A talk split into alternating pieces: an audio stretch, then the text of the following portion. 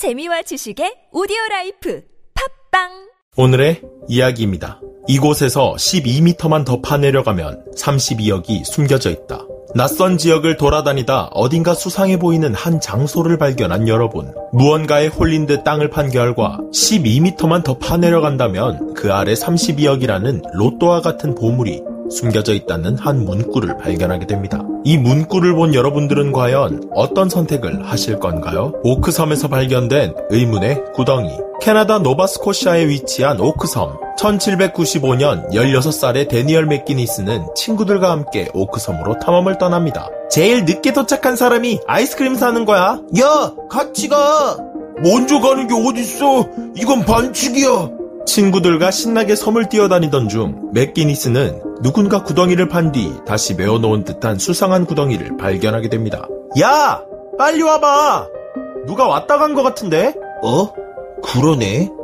조금 수상한데? 우리 여기에 뭘 숨겨둔 건지 파볼까?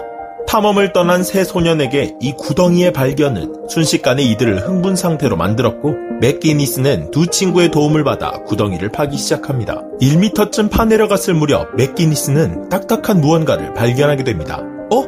잠깐! 여기 뭔가 딱딱한 바닥이 있어! 판석층을 발견한 맥기니스는 이곳에 보물이 묻혀 있을 거라 확신을 하게 되는데요. 판석층을 부순 후 3m쯤 내려왔을 무렵 다시 무언가에 가로막힌 맥기니스. 야!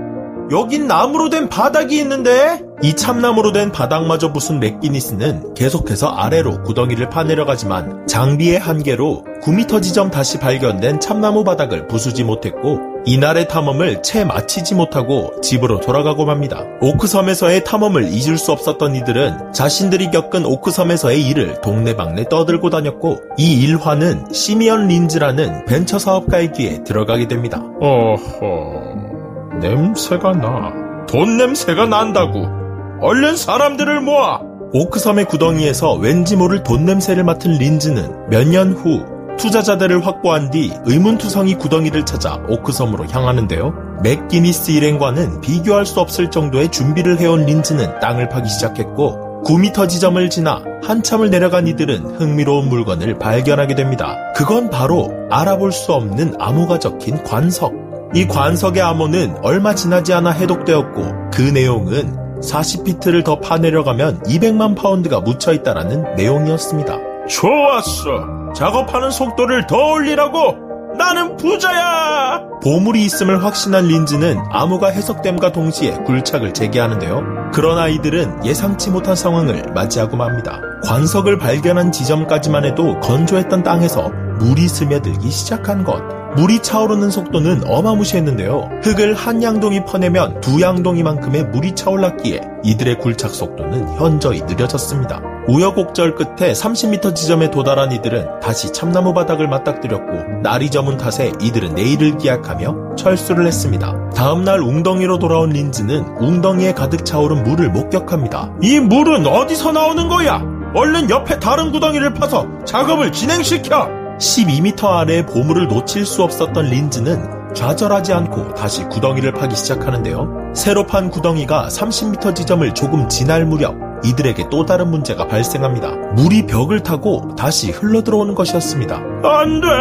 내 보물! 내 돈! 다시 구덩이를 파고 물이 차오르고를 반복하던 린즈는 결국 막대한 비용을 감당하지 못하고 오크섬의 보물을 포기할 수밖에 없었습니다. 린즈의 발굴 시도 이후에도 오크섬의 보물을 발굴하기 위해 많은 사람들의 시도가 있었는데요. 1849년 또 다른 발굴팀은 린즈 때보다 더 큰 굴착기를 준비해 발굴을 시도하였고 이들은 린즈 때보다 더 깊이 들어가는 데에 성공하면서 발굴 역사상 처음 금속층을 발견했습니다. 또한 이들은 낡은 시계줄 등 물품들을 발견하며 보물에 점점 가까워지고 있었는데요. 하지만 이들도 얼마 지나지 않아 차오르는 물 때문에 발굴을 포기하고 맙니다. 바닷가와 떨어져 있는 이 구덩이에서 물이 차오르는 것을 수상하게 여긴 발굴팀은 물의 출처에 대해 의문을 가지고 인근 해변을 파헤치기 시작하는데요. 이들은 정교하게 만들어진 다섯 개의 배수로를 찾게 됩니다. 이 배수로는 바닷물을 한 웅덩이로 모이게 만들었고 이 웅덩이에 모인 물은 다시 보물이 있는 지점으로 흘러 들어가는 것이었죠.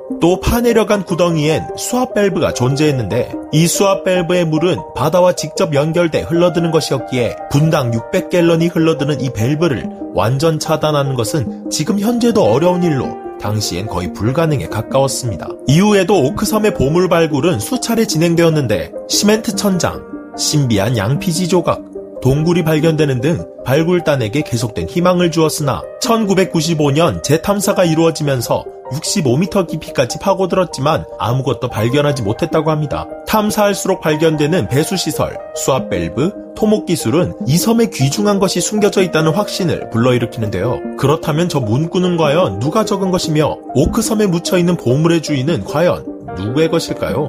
첫 번째 후보, 윌리엄 키드. 오크섬에 보물을 숨겼을 가장 유력한 해적은 윌리엄 키드로 알려져 있습니다. 세상 곳곳에 보물을 숨겨두었다고 알려진 윌리엄 키드. 윌리엄 키드는 죽음을 앞두고 영국의 의원에게 자신을 살려주면 자신이 숨겨둔 보물을 주겠다고 거래를 한 것이 알려져 있기에 이 말이 어느 정도 사실일 것으로 추측되기도 합니다. 두 번째 후보, 스페인 선원들. 보물을 가득 실은 스페인 갤리선이 스페인으로 가던 중 고장으로 인해 오크섬 임박에 정박을 하게 되는데 이 배 선원들이 해적들의 공격을 우려해 보물들을 모두 숨겨놓고 본국으로 복귀했다는 것입니다. 세 번째 후보, 성전 기사단.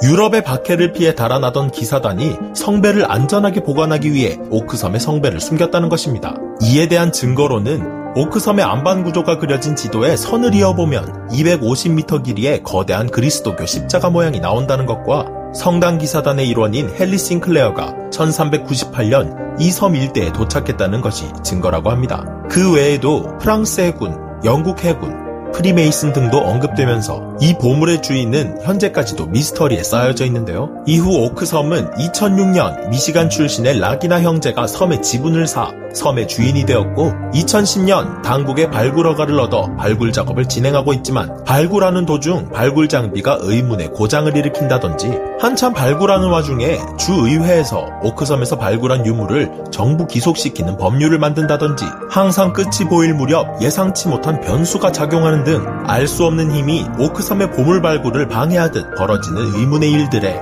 락이나 형제들도 발굴함에 있어서 크고 작은 벽에 부딪히고 맙니다. 과연 이들은 오크섬 보물을 찾아낼 수 있을까요? 오늘의 이야기. 오크섬의 보물은 사실상 현대의 문명으로 발굴할 수 없는 수준은 아니라고 합니다. 다만 돈의 문제가 따를 뿐이죠. 실질적으로 5, 6km의 제방을 오크섬 외곽의 다른 섬들과 육지를 연결해 쌓아 바닷물을 차단한다면 바닷물의 유입을 차단할 수 있는데요. 하지만 제방을 쌓아 해수를 가둔 뒤 빼는 작업을 하기 위해서는 한화로 조 단위의 금액이 들어간다는 것입니다.